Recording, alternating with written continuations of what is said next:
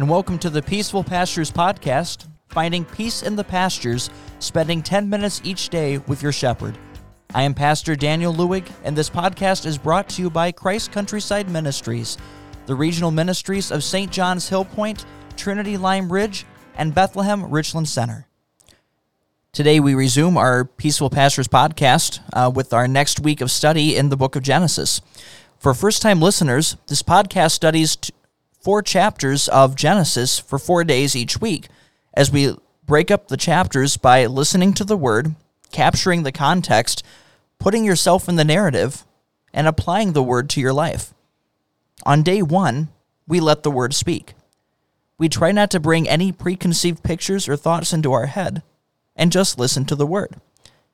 And as you listen, make a mental or paper note about what struck you or stood out to you, what confused you, what wowed you. And most importantly, allow yourself to listen at the foot of your shepherd. To prepare ourselves to listen to God's Word, let us begin with a short prayer. Heavenly Father, these things are written that we may believe that Jesus is the Christ, the Son of God, and that by believing we may have life in his name. Amen. Genesis chapters thirty-seven through forty. Jacob lived in the land where his father had resided as an alien, that is, in the land of Canaan. This is the account about the development of the family of Jacob. When Joseph was seventeen years old, he was tending the flocks with his brothers. He was just a boy compared to the sons of his father's wives Bilhah and Zilpah. Joseph brought a bad report about them to their father. Now Israel loved Joseph more than all his other sons, because he was the son born in his old age, and he made him a special robe. His brothers saw that their father loved him more than all his brothers, so they hated him and could not speak to him in a friendly way. Once Joseph had a dream, and he told it to his brothers, so they hated him all the more. He said to them, "Please listen to this dream that I have dreamed. There we were, binding sheaves in the field, and suddenly my sheaf rose up and stood upright. Then your sheaves gathered around and bowed down to my sheaf." His brothers said to him, "So will you really reign over us? Will you really have dominion over us?" They hated him all the more because of his dreams and what he said. Then he had another dream and told it to his brothers. He said, "Listen, I had another dream. This is what I saw. The sun and the moon and eleven stars bowed down to me." He told it to his father and to his brothers. His father rebuked him and said to him, "What kind of dream is this that you have dreamed? Will I and your mother and your brothers really come and bow down to the ground in front of you?"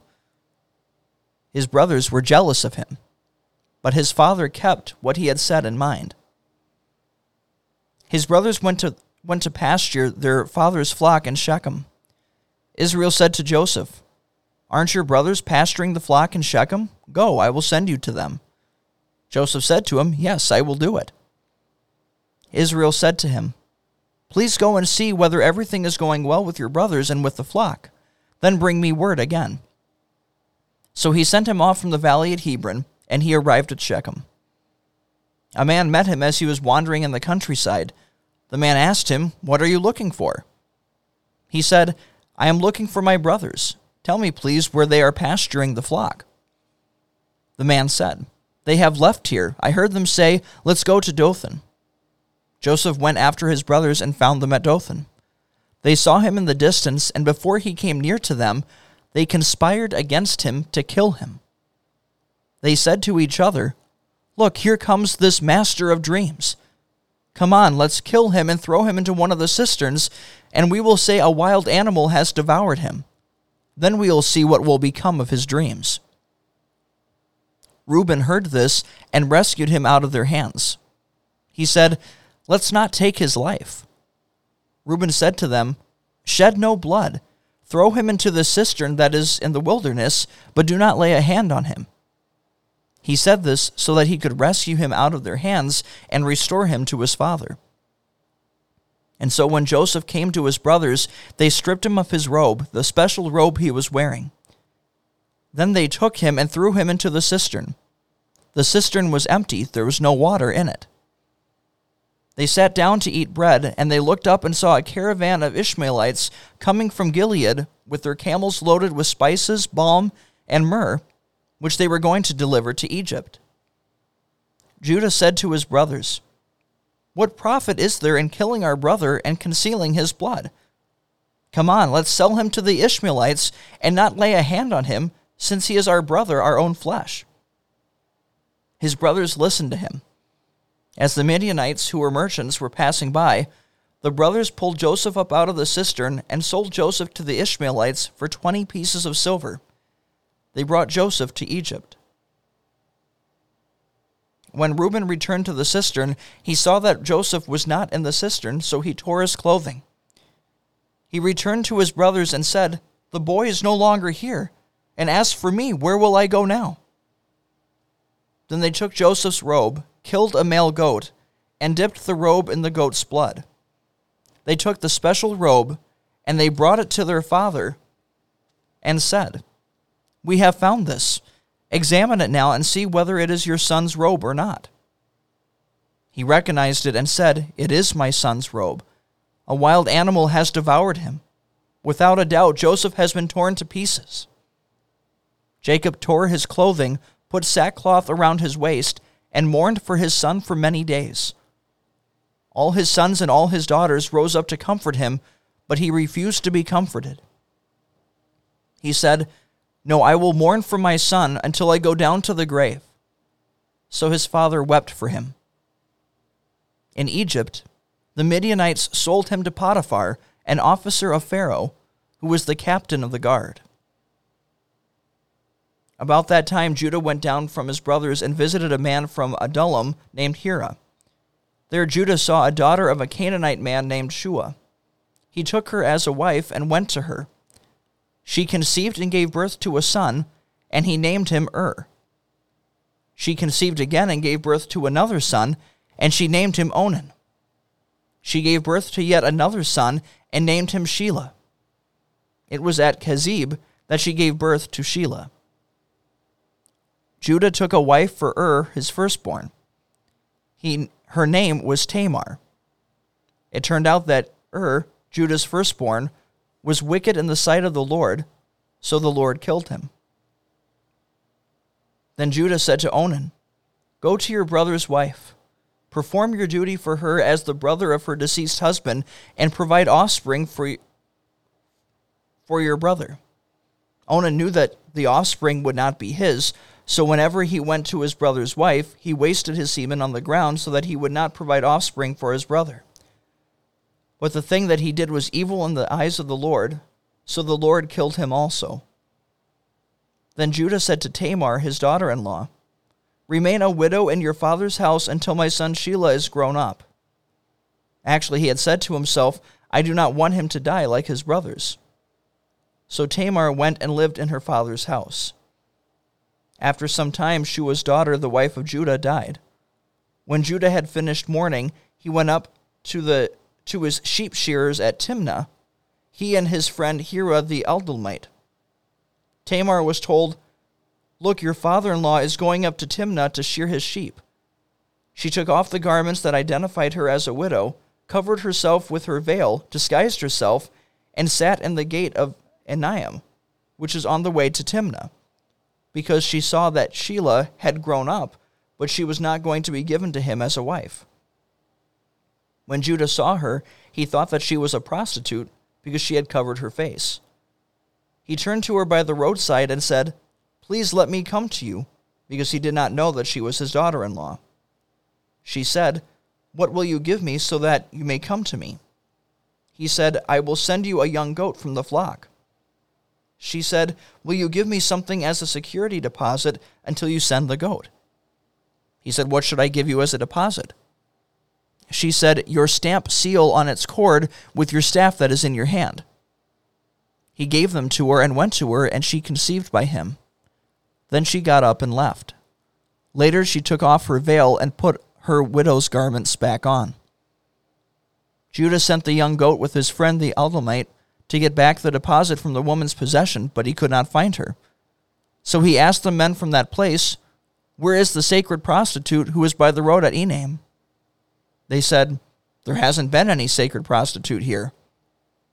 So he returned to Judah and said, I could not find her, and the men of the place said, there hasn't been any sacred prostitute here. Judah said, let her keep it, so that we are not disgraced. Look, I did send this young goat, but you were unable to find her. About three months later, Judah was told, Tamar, your daughter-in-law, has prostituted herself, and even worse, she is pregnant by prostitution. Judah said, bring her out and burn her. When she was brought, she sent this message to her father-in-law, I am pregnant by the man to whom these things belong. She also said, please help me identify whose these are, the stamp seal on its cord and the staff. Judah recognized them and said, she is more righteous than I, because I did not give her to Shelah my son. But he was not intimate with her again. When the time came for her to go into labor, it turned out that there were twins in her womb. When she was in labor, one of the twins put out a hand, and the midwife took a scarlet thread and tied it to his hand, saying, this one came out first. But then after he had pulled back his hand, his brother came out first, so she said, what a breakthrough you have made for yourself. That is why he is named Perez. Afterward, his brother who had the scarlet thread on his hand came out, so he was named Zerah. When Joseph was brought down to Egypt, Potiphar the Egyptian, who was an officer of Pharaoh and the captain of the guard, brought Joseph from the, bought Joseph from the Ishmaelites, who had brought him down to Egypt. The Lord was with Joseph, and he became successful. He served in the house of his master, the Egyptian. His master saw that the Lord was with him, and that the Lord made everything that he touched a success. Joseph found favor in his sight. Joseph served him, and he made Joseph manager of his household. He put Joseph in charge of everything. From the time that Potiphar made him manager of his household, in charge of everything that he had, the Lord blessed the Egyptian's household for Joseph's sake, and the blessing of the Lord rested on everything that he had, both in the house and in the fields. So he left Joseph in charge of everything that he had. He did not concern himself with anything except the food that he ate. Joseph was well built and handsome. Sometime after all this, his master's wife had her eye on Joseph, and she said, come lie down with me. But he refused and said to his master's wife, look, my master does not concern himself with anything that has been entrusted to me in the house. He has put me in charge of everything that he has. He has no one in this house greater than I am, and he has not withheld anything from me except you, because you are his wife. How then could I do such a great evil and sin against God? She kept speaking to Joseph day after day, but he would not listen to her. He would not lie down beside her or even be with her. But one day when he w- when he went into the house to do his work, none of the men of the household were there inside the house. She caught him by his garment and said, come lie down with me. He left behind his garment in her hand and ran outside. When she saw that he had left his garment in her hand and had run outside, she called to the men of her household and said to them, look, my husband has brought a Hebrew man in here to put us to shame. He came in to lie down with me, but I screamed loudly. When he heard me scream, he left behind his garment with me and ran outside. She kept his garment beside her until his master came home. This is what she told him. The Hebrew servant whom you have brought to us came to me and put me to shame and said to me, let me lie down with you. And look, when I screamed and cried out, he left behind his garment with me and ran outside. As soon as his master heard the words that his wife spoke to him, saying, this is what your servant did to me, he became very angry. Joseph's master took him and put him into the prison where the king's prisoners were confined. So Joseph was kept in prison there. But the Lord was with Joseph. He showed mercy to him and gave him favor in the sight of the warden of the prison. The warden of the prison made Joseph responsible for all the prisoners who were in the prison. Joseph was responsible for whatever they did there. The warden of the prison did not pay attention to anything that was under his authority, because the Lord was with Joseph, and the Lord made everything that he did succeed. Sometime after this, the cupbearer and the baker of the king of Egypt committed an offense against their lord, the king of Egypt. Pharaoh was angry with his two officers, the chief cupbearer and the chief baker. He put them under custody in the house of the captain of the guard in the prison, the place where Joseph was confined. The captain of the guard assigned them to Joseph, and he was responsible for them. They stayed in prison for some time. While they were confined in the prison, the cupbearer and the baker of the king of Egypt each had a dream. Each man had his own dream during the same night. Each man's dream had its own meaning. Joseph came to them in the morning, looked at them, and saw that they were troubled. He asked Pharaoh's officers, who were in custody with him in his master's house, "Why do you look so troubled today?" They said to him, "We each had a dream, but there is no one who can interpret it." Joseph said to them, "Interpretations belong to God, don't they? Please tell me the dreams." The chief bearer told Joseph his dream. "In my dream, there was a vine in front of me, and the vine had three branches. As I watched, it budded, it blossomed, and its clusters produced ripe grapes. I had Pharaoh's cup in my hand. I took the grapes, pressed them into Pharaoh's cup, and handed the cup to Pharaoh." Joseph said to him, "This is its interpretation. The three branches are three days. Within three days, Pharaoh will lift up your head and restore you to your office. You will place Pharaoh's cup into his hand, the way you used to do when you were his cupbearer. But remember me when everything is going well for you. Please show kindness to me and mention me to Pharaoh and bring me out of this jail, because I was kidnapped from the land of the Hebrews, and I also have done nothing here to deserve to be put into the dungeon." When the chief baker saw that the interpretation was favorable, he said to Joseph, "I also had a dream. I saw three baskets of white bread on my head.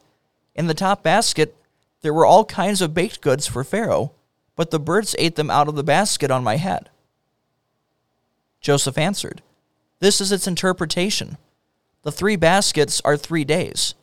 Within three days, Pharaoh will lift up your head from upon you and will hang you on a tree, and the birds will eat your flesh off of you."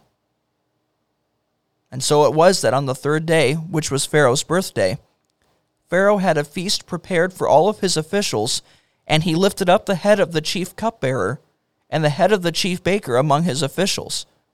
He restored the chief cupbearer to his position again, and he again placed the cup into Pharaoh's hand. But he hanged the chief baker, just as Joseph had explained to them. Nevertheless, the chief cupbearer did not remember Joseph, but forgot him. This wraps up today's podcast. We invite you to join in next time and take the opportunity to share our podcast with someone in your life who could use some peace in the pastures. You can find our podcast on all major podcasting platforms. If you have any questions, feel free to contact us at Christ Countryside Wells, W E L S, at yahoo dot com. Our podcast is brought to you by Christ Countryside Ministries, the regional ministry of Saint John's Hillpoint, Trinity Lime Ridge, and Bethlehem Richland Center. Music used with permission from Koine, part of their soundtrack to "Oh That the Lord Would Guide My Ways." You can find their music on iTunes and many other online musical stores. Scripture used in this podcast is from the Evangelical Heritage Version, used with permission from the Wartburg Project. This is Pastor Daniel Lewig wishing you God's richest blessings on your day.